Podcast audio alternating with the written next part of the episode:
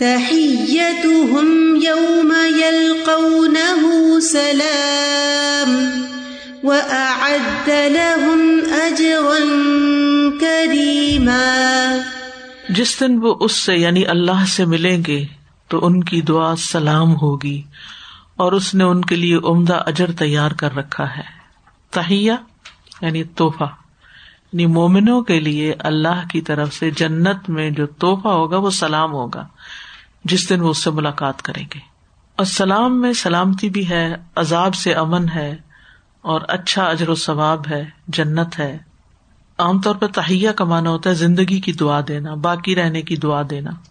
جب کوئی کہتا نا، حیا اللہ اللہ آپ کو زندہ رکھے، سلامت رکھے۔ تو تہیا جو ہے، پھر یہ ایک ایسا لفظ بن گیا ہے جو عزت اور تکریم ظاہر کرتا ہے۔ تو اللہ سبحان تعالیٰ کی طرف سے جو تہیا ہوگا یعنی جو دعا یا سلامتی کی دعا، ہم تو سب اللہ سے دعا کرتے ہیں، اللہ تعالیٰ ہمارے لیے تو نہیں دعا کریں گے۔ لیکن وہ مراد اس سے یہ ہے کہ وہ کلمہ جس سے انسانوں کی عزت کی جائے گی یا ان کو تکریم دی جائے گی، وہ سلام ہوگا۔ اس میں ایک تو یہ کہ اللہ کی طرف سے سلام ہوگا، جیسے سلام ان قول امر رب الرحیم، جو قول کی شکل میں ہوگا۔ یعنی جس دن وہ اللہ کو دیکھیں گے تو اللہ ان کو سلام کہے گا۔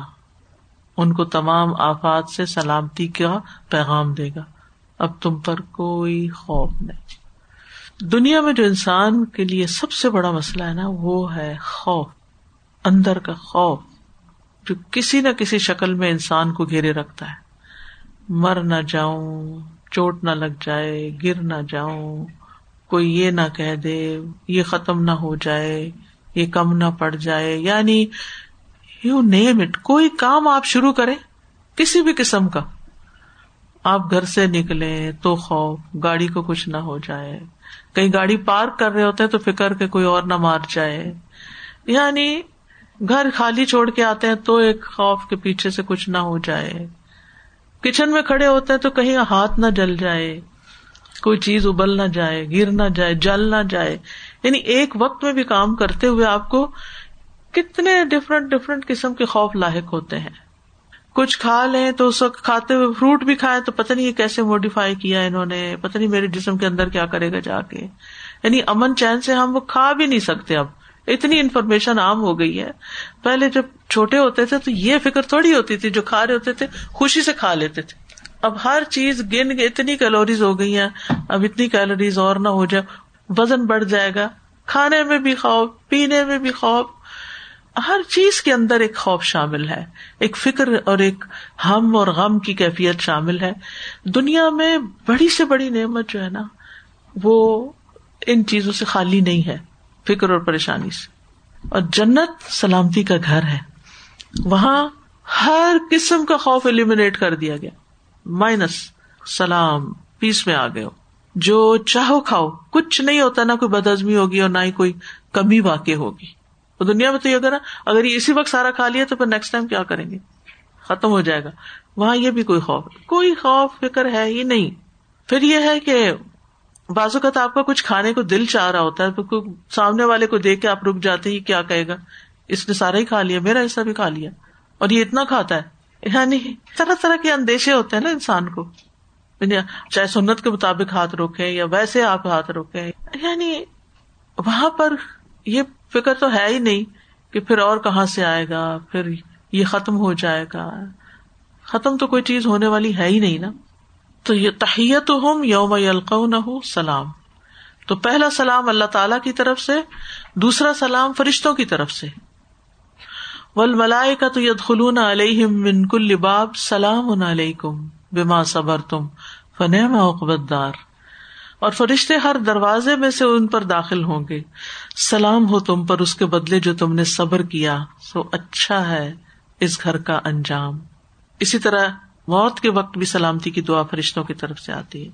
یوم یلقون ہو ہو کی ضمیر اللہ تعالیٰ کی طرف بھی ہے، اور ہو کی ضمیر جو فرشتوں کے کانٹیکس میں ہو تو ملک الموت کی طرف بھی ہے۔ یعنی جس وقت ملک الموت جان نکالنے آئے گا تو وہ سلام کرے گا۔ سورت نحل میں آتا ہے اللہ توفا الملا طیبین سلام علیکم ادخل الجنت بما کن تم تاملون وہ جو پرہیزگار پاک سیرت ہوتے ہیں، فرشتے ان کی روح قبض کرنے آتے ہیں تو کہتے ہیں تم پر سلام ہو۔ جو اچھے عمل تم کرتے رہے، ان کے سلے میں جنت میں داخل ہو جاؤ۔ اور تیسرا یہ ہے کہ جنتی آپس میں سلام کرتے رہیں گے۔ یعنی ان کا بوقت ملاقات ایک ہی قول ہوگا اور یہ دنیا سے وہ کرتے آ رہے ہیں کہ ایک دوسرے کو دیکھتے ہیں تو سلام کرتے ہیں اور یہی چیز پھر جنت میں بھی ہوگی۔ داوا ہوں فی ہا سبحان اللہ و تحیت ہوں فی ہا سلام۔ و آخر داوا ہوں الحمد للہ رب العالمین۔ ادخلوها بسلام۔ لا يسمعون فيها لغوا ولا تأثیما۔ الا قیلا سلاما سلاما۔ وہاں نہ تو کوئی بےحدہ بات سنے گے نہ کوئی گناہ کی بات۔ بس وہ ایک دوسرے کو سلام ہی سلام کہا کریں گے۔ سبحان اللہ سلامتی کی بات۔ آپ دیکھیں کہ دنیا میں آپ کسی سے ملتے ہیں تو آپ کو یہی فکر رہتا ہے کہ کسی کی غیبت نہ شروع کر دیں۔ ڈر لگا رہتا ہے۔ کسی مجلس میں ہو، کسی محفل میں، کسی انسان سے ملاقات کرے کوئی اپنا مسئلہ لے کر آئے گا تو لازمن وہ کسی کی غیبت ہی سنائے گا نا آپ کو کہ میرا شوہر اتنا برا ہے، میرا فلانا اتنا خراب ہے، فلاں۔ کہیں نہ کہیں کہیں نہ کہیں آلودہ ہوتے ہی رہتے ہیں آپ۔ بچنا چاہے تو بچ نہیں پاتے۔ آپ کے بچے گھر میں آتے ہیں تو کسی نہ کسی کی شکایت لے آتے ہیں۔ آج آفس میں یہ ہو گیا، آج فلانے نے یہ کر دیا، یہ۔ رشتے داروں کو سلام دعا کر لیں، فون کر لیں تو وہاں کوئی نہ کوئی قصہ شروع ہو جاتا ہے۔ بہو نے یہ کر دیا، بچے نے یہ کر دیا، فلاں نے یہ کر دیا۔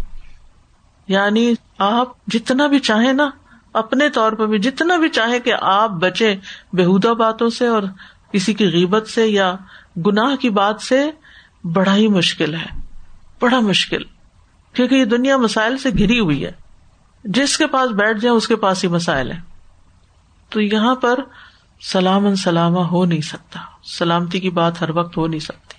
جنت کی خوبی یہی ہے، لا یسم نفیحا لغون ولا تسیما کوئی گناہ کی بات سنے گی نہیں۔ اللہ قیل سلام سلام۔ سب کے دل صاف اور سب ایک دوسرے سے خوش، کسی کا شوہر کسی کو تنگ نہیں کرے گا اور کسی کا بیٹا کسی کے لیے وہاں سرکشی اور نافرمانی نہیں کرے گا۔ اور اگر وہ دنیا میں کرتا تھا تو پہلے وہ اپنی سزا بھگت رہا ہوگا، یا پھر اسے مہذب کر کے جنت میں بھیجا جائے گا۔ نو مور دنگا فساد، جو لوگوں نے گھروں میں مچا رکھا ہے، اپنوں کے ساتھ ہی۔ اور یہی جنت کی سلامتی ہے اور یہی جنت کی خوبصورتی ہے۔ وہ آد الحم اجرن کریما، اور اس نے ان کے لیے بڑا عزت والا اجر تیار کر رکھا ہے۔ یعنی عمدہ، کریم کا مانا عمدہ بھی ہوتا ہے اور عزت والا بھی ہوتا ہے۔ یعنی جنت میں کھانے پینے کی چیزیں، لباس، رہائش، نکاح، دل فریب نظارے، مجلسیں، ایسی نعمتیں کہ جو کسی نے دیکھی ہی نہیں۔ دیکھنا سننا تو دور کی بات، دل میں خیال بھی نہیں آ سکتا کہ اتنی خوبصورتی ہے وہاں۔ تو جنت سلامتی کا گھر ہے۔ لہم دار السلام ان رب جنت میں ہمیشہ کے لیے امن ہوگا۔ لا یمس فیحا نصب و ماں ہم منہا بے مخرجین نہ انہیں کوئی تھکاوٹ چھوئے گی، نہ کبھی وہ وہاں سے نکالے جانے والے ہیں۔ دنیا میں اس خوف سے انسان نہیں بچ سکتا کہ اگر آپ کرایہ کے گھر میں رہتے ہیں تو کوئی آپ کو نکال دے گا۔ مالک آپ کو کہے گا بس سب فارغ کر دو، آپ انجوائے نہیں کر سکتے۔ اور اگر آپ کا اپنا گھر ہے تو موت آپ کو نکال کے لے جائے گی۔ یا رہ نہیں سکتے، لیکن وہاں کوئی آپ کو نکالے گا نہیں۔ کوئی بیماری نہیں، کوئی تکلیف نہیں، کوئی بڑھاپا نہیں۔ ہمیشہ صحت، ہمیشہ کی زندگی، سلامتی۔ اب موت کا خوف بھی نکل گیا۔ ہمیشہ جوان، بڑھاپے کا خوف نکل گیا۔ ہمیشہ آرام، کوئی تکلیف، بیماری، تھکاوٹ کچھ پاس نہیں آئے گا۔ اور وہاں بندوں کو عزت دی جائے گی۔ دنیا میں تو انسان کو کچھ ملتا ہے تو ساتھ ہی اس کے بعض اوقات لوگوں کی باتیں بھی۔ یہ کرپشن سے کمایا ہوا پیسہ ہے، یہ پتہ نہیں دھوکا دیا ہوا ہے، یہ کہاں سے لوٹ مار کی ہے، یہ فلاں کا حق دبایا ہوا ہے۔ یہ ان کے پاس کہاں سے آ گیا یہ راتوں رات کہاں سے امیر ہو گئی؟ یہ ان کو کیسے مل گیا؟ یعنی اگر آپ کے پاس نہیں ہے تو تب بھی اور اگر آپ کے پاس ہے تو تب بھی لوگ آپ کے اوپر کوئی نہ کوئی بدگمانی رکھیں گے۔ یعنی خوش نہیں ہوں گے۔ کہ آپ کی نعمت پر واقعی خوش ہوں دل سے کہ اللہ نے آپ کو اتنا دیا ہے تو ان کو بھی بڑی خوشی ہے کہ آپ کو ملا ان کو نہیں خوشی۔ یعنی عوام الناس کی میں بات کر رہی ہوں۔ اللہ ماشاء اللہ کہ جو آپ کے بہت ہی چاہنے والے، محبت کرنے والے ہوں، وہ آپ کی خوشیوں پہ خوش ہوں۔ اور وہ حقیقت میں ہوتے بھی ہیں، ایسے لوگ بھی ہوتے ہیں۔ یعنی صرف ایسے لوگ ہی نہیں جو حاصل ہے اچھے لوگ بھی ہوتے ہیں۔ صحابہ نے پوچھا، جنت کس چیز سے بنی ہے اللہ کے رسول؟ آپ نے فرمایا، ایک اینٹ چاندی کی ہے، ایک سونے کی ہے۔ اس کا سیمٹ خالص کستوری ہے، اس کے سنگریز موتی اور یاقوت کے ہیں، اس کی مٹی زعفران کی ہے۔ جو اس میں داخل ہوگا نعمتوں میں رہے گا، کبھی تکلیف نہیں پائے گا۔ جو اس میں رہے گا، ہمیشہ رہے گا، اسے کبھی موت نہیں آئے گی۔ اس کے کپڑے پرانے نہیں ہوں گے، اس کی جوانی کبھی فنا نہیں ہوگی۔ تو یہ گھر ہے جس میں انسان کے لیے سلامتی ہے۔ اس کے لیے اسٹرگل کرنے کی ضرورت ہے، اس کے لیے محنت کرنے کی ضرورت یہ مفت میں نہیں ملنے والی، یہ بھی ہمیں یاد رکھنا چاہیے۔ دنیا کے لیے ہم محنت کرتے ہیں اور جنت کا معاملہ بس صرف اللہ کی رحمت پہ چھوڑ دیتے ہیں۔ اللہ کی رحمت رحمت سے ہی ملے گی۔ اس میں کوئی شک نہیں۔ لیکن اللہ ہی نے ہمیں عمل کرنے کے لیے کہا ہے کہ جنت کماؤ، محنت کرو۔ اور جتنی کرو گے، اسی کے مطابق درجے ہوں گے۔ ادنا یا اعلیٰ۔ جیسے یہاں پہ تو لوگ اپنی ویکیشن پلان کرتے ہیں اور بہترین سے بہترین ریزورٹ میں وہاں پہ جتنی مرضی نعمتیں ہوں سب کچھ ان کو انجوائے کرتے ہیں لیکن آخر کار وہاں پہ لمٹ ہے ہر چیز کی صحت کی بھی لمٹ ہر چیز کی۔ لیکن ہمیشہ کے لیے اس کو اپنا گھر نہیں بنا سکتے بنا نہیں سکتے۔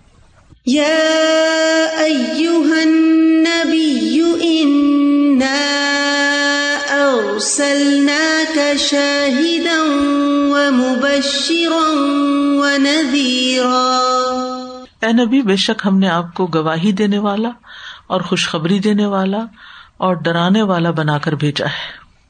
مسلمانوں کو نصیحت کرنے کے بعد اب اللہ تعالیٰ اپنے نبی کو خطاب کر کے تسلی دے رہے ہیں۔ مطلب یہ ہے کہ آپ کو ہم نے بلند مراتے بتا کیے ہیں۔ آپ کی شخصیت اس سے بہت بلند ہے کہ مخالفین آپ کے خلاف روپیگنڈا کر کے آپ کا کچھ بگاڑ دیں گے۔ آپ ان کی باتوں سے غم زدہ نہ ہو اور اپنا کام کرتے چلے جائیں۔ اور اس کے ساتھ ساتھ سب کو یہ بتا دیا گیا ہے کہ ان کا تعلق کسی معمولی انسان سے نہیں۔ وہ ایک شاہد ہے مبشر ہے نذیر ہے اللہ نے ان کو بلند ترین مقام پر پائز کیا ہے۔ تو یہاں نبی صلی اللہ علیہ وسلم کی صفات کا ذکر ہے۔ سب سے پہلے تو انا ارسلہ کا شاہدن گواہ بنانے کی بات کی گئی۔ اور یہ گواہ بنانا اپنے اندر بڑی وسط رکھتا ہے۔ شاہد کا لفظ جو ہے نا، خبر دینے والے اور فیصلہ کرنے والے کے لیے بھی بولا جاتا ہے۔ یعنی آپ نے آ کر شہادت دی کہ اللہ کے سوا کوئی معبود نہیں۔ ہمیں خبر دی اس بات کی اور حاکم بھی ہے یعنی فیصلہ کرنے والے یا حکم دینے والے۔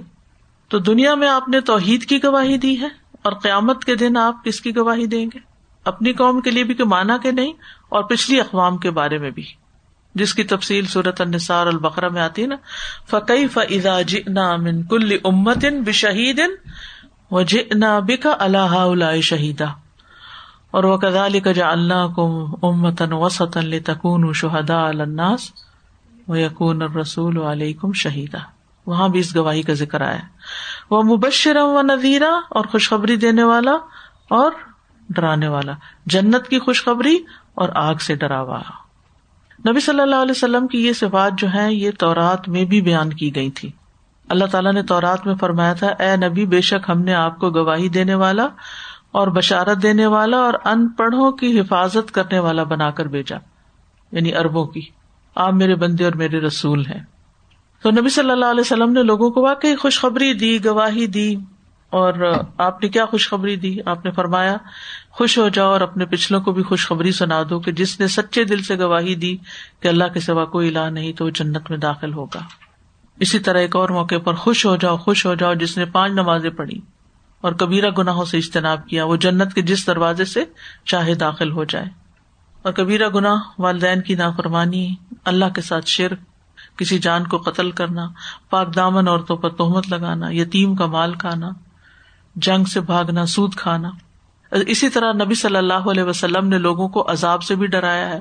اور جو برے کام کرتے ہیں ان کے برے انجام بھی بتائے ہیں جن کی تفصیل قرآن و سنت میں بھی ملتی ہے۔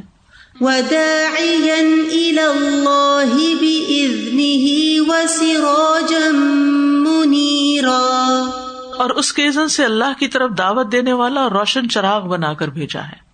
یعنی آپ اللہ کے حکم سے اللہ کے عزن سے اللہ کی طرف سے اللہ تعالی کی توحید اور اس کے احکام کی اطاعت کی طرف لوگوں کو دعوت دیتے ہیں۔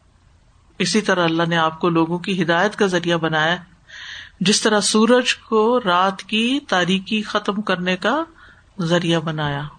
ودا اللہ بھی ہی یعنی آپ جو دعوت دے رہے ہیں، یہ اپنے پاس سے نہیں ہے، بلکہ اللہ کے عزن سے ہے۔ اللہ کے سوا کوئی معبود نہیں۔ اللہ کی اطاعت اور بندگی کرو اور اسلام کے میں داخل ہو جاؤ۔ یعنی لوگوں کو اسلام کی طرف دعوت دی۔ اور پھر آپ دیکھیے کہ عزن میں ایک قونی عزن بھی ہوتا ہے اور ایک شرعی عزن تو رسول اللہ صلی اللہ علیہ وسلم اللہ کی قزا و قدر یعنی قونی عزن کے تحت بھی دعوت دے رہے تھے اور شرعی عزن کے تحت بھی۔ یہاں عام مبلغ اور نبی صلی اللہ علیہ وسلم کی تبلیغ کا فرق بھی پتہ چل رہا ہے۔ دعوت اللہ تو ہر مبلغ کرتا ہے۔ لوگوں کو اللہ کی طرف بلاتا ہے یا دون الخیر کرتا ہے۔ مگر وہ براہ راست اللہ کی طرف سے اپوائنٹڈ نہیں ہوتا، بس ایک حکم کے تحت کر رہا ہوتا ہے۔ نبی صلی اللہ علیہ وسلم اللہ تعالیٰ کی طرف سے باقاعدہ اس کام کے لیے مقرر کیے گئے تھے۔ ان کو یہ ڈیوٹی دی گئی تھی اور آپ اس سے ہٹ نہیں سکتے تھے۔ اور ازنی کا اضافہ اس بات کا بھی فائدہ دیتا ہے کہ اللہ تعالیٰ نے چونکہ آپ کو بھیجا تو وہ آپ کے کام کو آسان بھی کرے گا۔ اور اس میں آپ دیکھیے کہ یہ کہاں پر عزن آیا تھا یا کہاں حکم آیا تھا؟ یا یو المزمل، یا یو المدثر میں۔ وہ سراج منیرا۔ اور آپ روشن چراغ بھی ہیں۔ کہ لوگ گمراہیوں سے آپ کی زندگی دیکھ کر ہدایت کی طرف آ سکتے ہیں۔ سورج کے لیے بھی سراج کا لفظ آتا ہے اور نبی صلی اللہ علیہ وسلم کے لیے بھی سراج کا لفظ آتا ہے۔ وہ سراجم و حاجہ ہے۔ آپ سراجم منیرا ہے آپ روشنی کرنے والے اور وہاج کے اندر بھڑکنا ہوتا ہے۔ ٹھنڈی روشنی ہے۔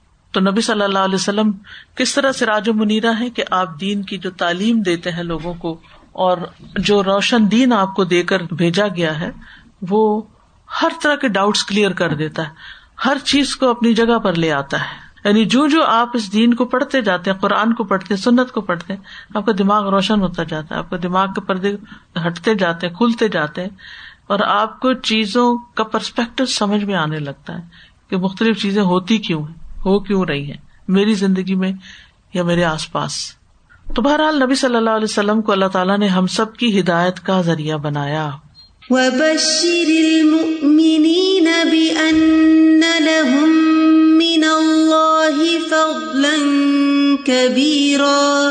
اور مومنوں کو خوشخبری دے دیجیے کہ یقیناً ان کے لیے اللہ کی طرف سے بہت بڑا فضل ہے۔ یعنی آپ کے بشیر ہونے کا پہلو واضح کر دیا گیا کہ جو لوگ آپ کے اوپر ایمان لائیں گے، ان کے لیے خوشخبری ہی خوشخبری ہے۔ یہ اللہ تعالیٰ نے ان کے اوپر خاص فضل فرمایا ہے۔ اور دنیا میں بھی اللہ تعالیٰ مدد کرے گا اور دلوں کو سیدھے رستے پر لگائے گا، گناہ بخش دے گا، تکلیفیں دور کرے گا رسک عطا کرے گا خوشکن نعمتیں عطا کرے گا۔ دنیا میں بھی اور آخرت میں بھی۔ پھر دنیا ہسنا اور پھر آخرت ہسنا اور سب سے بڑا فضل تو جنت ہے۔ فضلن کبیرا یعنی فضل نہیں صرف فرمایا بلکہ فضلن کبیرا فرمایا کیونکہ اس سے بڑی کوئی نعمت نہیں۔ ولدین امن عامل الصالحاتی فی رودات الجنات لہم ما یشاؤن عند ربهم، ذالک هو الفضل الکبیر۔ اور وہ لوگ جو ایمان لائے اور انہوں نے نیک اعمال کیے، وہ جنتوں کے باغوں میں ہوں گے۔ ان کے لیے جو وہ چاہیں گے ان کے رب کے پاس ہوگا۔ یہی بہت بڑا فضل ہے۔ کا فضل الکبیر۔ بڑا فضل۔ ہم دنیا کی چھوٹی چھوٹی چیزوں کو دیکھتے ہیں، یہ بڑا فضل ہو ٹھیک ہے اللہ کا فضل ہے لیکن اصل بڑا فضل جو ہے نا وہ جنت کی شکل میں ملے گا۔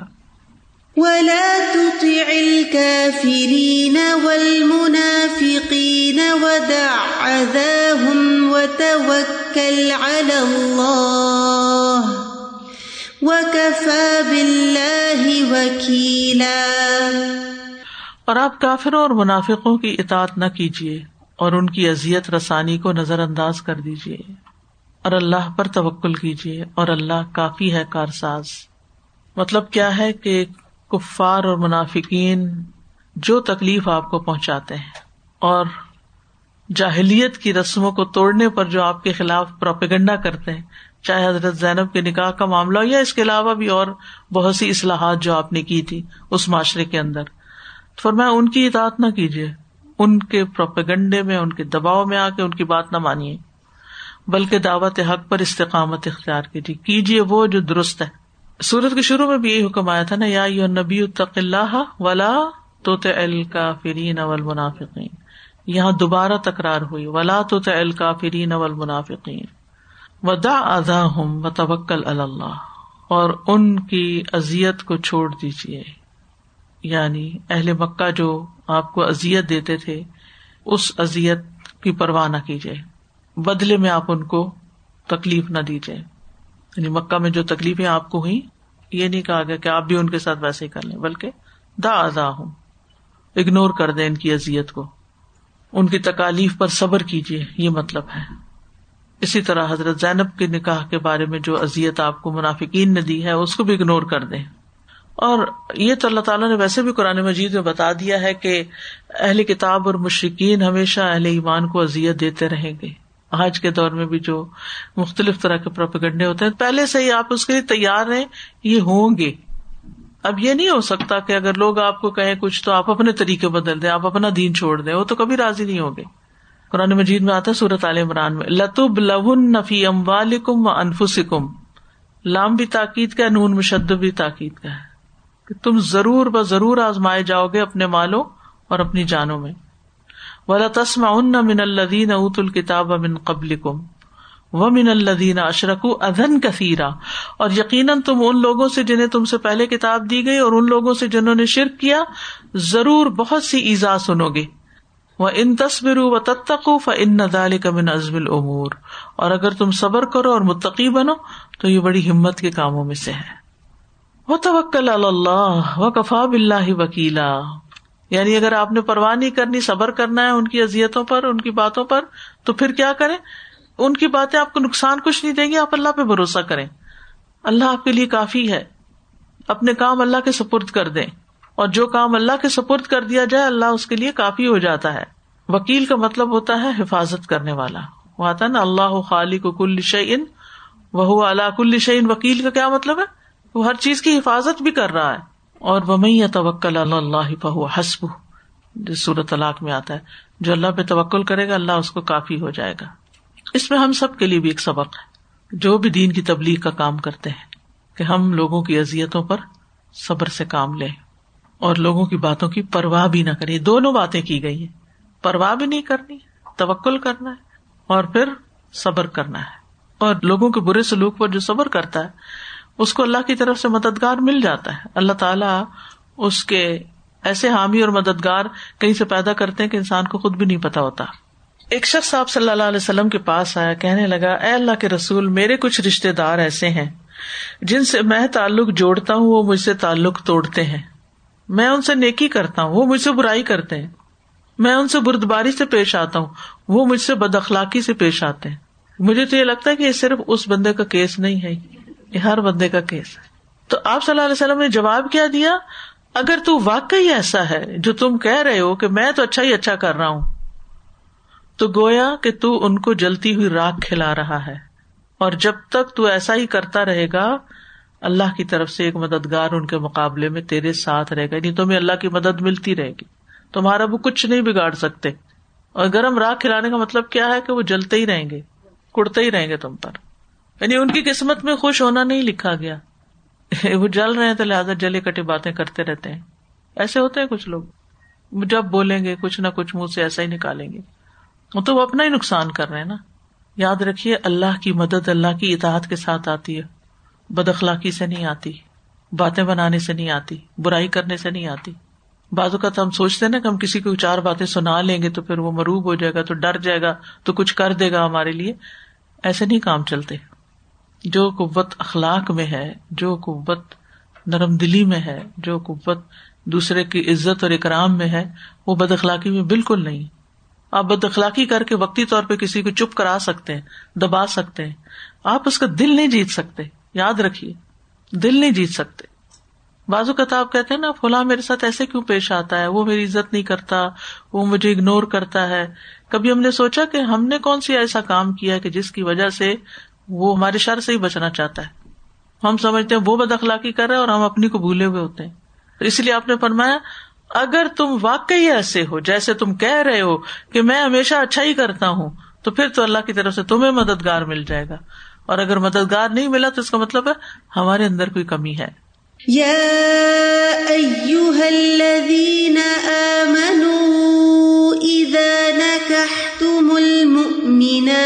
ثم طلقتموهن. ثم طلقتموهن من قبل أن تمسوهن فما لكم عليهن، فما لكم عليهن من عدة تعتدونها، فمتعوهن وسرحوهن سراحا جميلا اے لوگ جو ایمان لائے ہو، جب تم مومن عورتوں سے نکاح کر لو، پھر تم انہیں طلاق دو۔ اس سے پہلے کہ تم نے انہیں ہاتھ لگایا ہو، تو تمہارے لیے ان کے ذمہ کوئی عدت لازم نہیں جسے تم شمار کرو۔ پھر انہیں کچھ فائدہ دو اور بھلے طریقے سے انہیں رخصت کر دو۔ سورت کے شروع میں متبنا بنانے کی رسم توڑنے کا ذکر تھا۔ اور پھر متبنا زید رضی اللہ عنہ کی بیوی کو طلاق دینے کی بات تھی اور رسول اللہ صلی اللہ علیہ وسلم کے نکاح کی۔ تو اب دوبارہ سے نکاح اور طلاق کے کچھ مسائل کا ذکر ہوگا اور ازواجی زندگی سے متعلق۔ تو اللہ تعالیٰ اہل ایمان کو بتا رہے ہیں کہ جب وہ مومن عورتوں کے ساتھ نکاح کریں تو پھر ان کو چھوئے بغیر طلاق دے دیں تو اس صورت میں متعلقہ عورتوں پر کوئی عدت نہیں۔ لیکن یہ ہے یعنی پیپر ورک ہوا یا ایک ایک ملک میں تھا، دوسرا دوسرے ملک میں تھا، فون پہ نکاح ہو گیا لیکن رخصتی نہیں ہوئی امیگریشن کے پیپر نہیں بنے، کوئی اور مسئلہ بن گیا، طلاق ہو گئی۔ اب یہ ہے کہ اس عورت پر کوئی عدت نہیں ہے۔ ہاں۔ اب اس مرد کو کیا حکم دیا گیا کہ اس کو کچھ نہ کچھ دے دو، اسے کوئی گفٹ بھیج دو، کوئی اس کے ساتھ اچھا معاملہ کرو تاکہ اس کی جو دل شکنی ہوئی ہے، اس کے جذبات کو جو ٹھیس پہنچی ہے، اس کا اضالہ ہو سکے۔ کتنا خوبصورت ہے یہ دین۔ ایسے واقعات پیش آتے رہتے ہیں، لیکن اختتام بڑے برے ہوتے ہیں۔ یعنی گنا کما کے ہی تعلق ختم ہوتے ہیں۔ تو یہ ایمان کا تقاضا ہے۔ یا یہ لذین آمن یہ ایمان کا حصہ یعنی ایمان تمہارا اس بات کا مطالبہ کرتا ہے تم سے کہ تم طلاق کے وقت عدت کا مطالبہ صرف اس صورت میں کر سکتے جب تم نے اس سے فائدہ اٹھایا ورنہ اسے متع طلاق دے دو اور فارغ عدت نہیں ہوگی۔ تمسو ہننا کمانا خلبت ہے۔ یعنی ان کے ساتھ علیحدگی میں نہیں ملے۔ اور مس کا مانا جمع بھی لیا گیا اور قرآن کا یہ خوبصورت انداز بھی ہے کہ وہ ڈائریکٹ لفظ بولنے کی بجائے کنائے استعمال کرتا ہے۔ یہ بھی یاد رکھیے کہ آیت اگرچہ مومن عورتوں کے بارے میں لیکن کتابی عورت یعنی یہودی یا عیسائی عورت کے لیے بھی یہی حکم ہوگا کہ اگر اس کو طلاق دی ہے تو پھر اس کے بعد اس کو بھی متحد طلاق دیا جائے۔ عدت مقرر نہیں کی گئی کیونکہ تعلق ہی نہیں ہوا، کوئی تو عدت اس وقت ہوتی ہے جب جسمانی تعلق ہوتا ہے جس میں یہ ڈٹرمن کیا جاتا ہے کہ عورت پرگنٹ تو نہیں، یا اس کے علاوہ کچھ اور چیزیں۔ فمت ہننا متا کا لفظ متا سے ہے یعنی عورت کو کچھ فائدہ اٹھانے کی چیزیں، اس کی ضرورت کا کچھ ساز و سامان، کوئی لباس، کچھ اور چیزیں جس سے وہ فائدہ اٹھا سکتی ہے، اس کو دو۔ اگر حق مہر مقرر ہو گیا ہو تو آدھا حق مہر دینا ہوتا ہے۔ اور اگر مقرر نہیں ہوا تو پھر متع طلاق ہوتا ہے۔ اور متع طلاق. ومت ہن المو سے قدر ہو و المختری قدر ہو متا ام بل معروف حق نل المحسنین وسط والے پر اس کی طاقت کے مطابق اور تنگی والے پر اس کی طاقت کے مطابق. معروف طریقے سے سامان دینا ہے. نیکی کرنے والوں پر یہ حق ہے.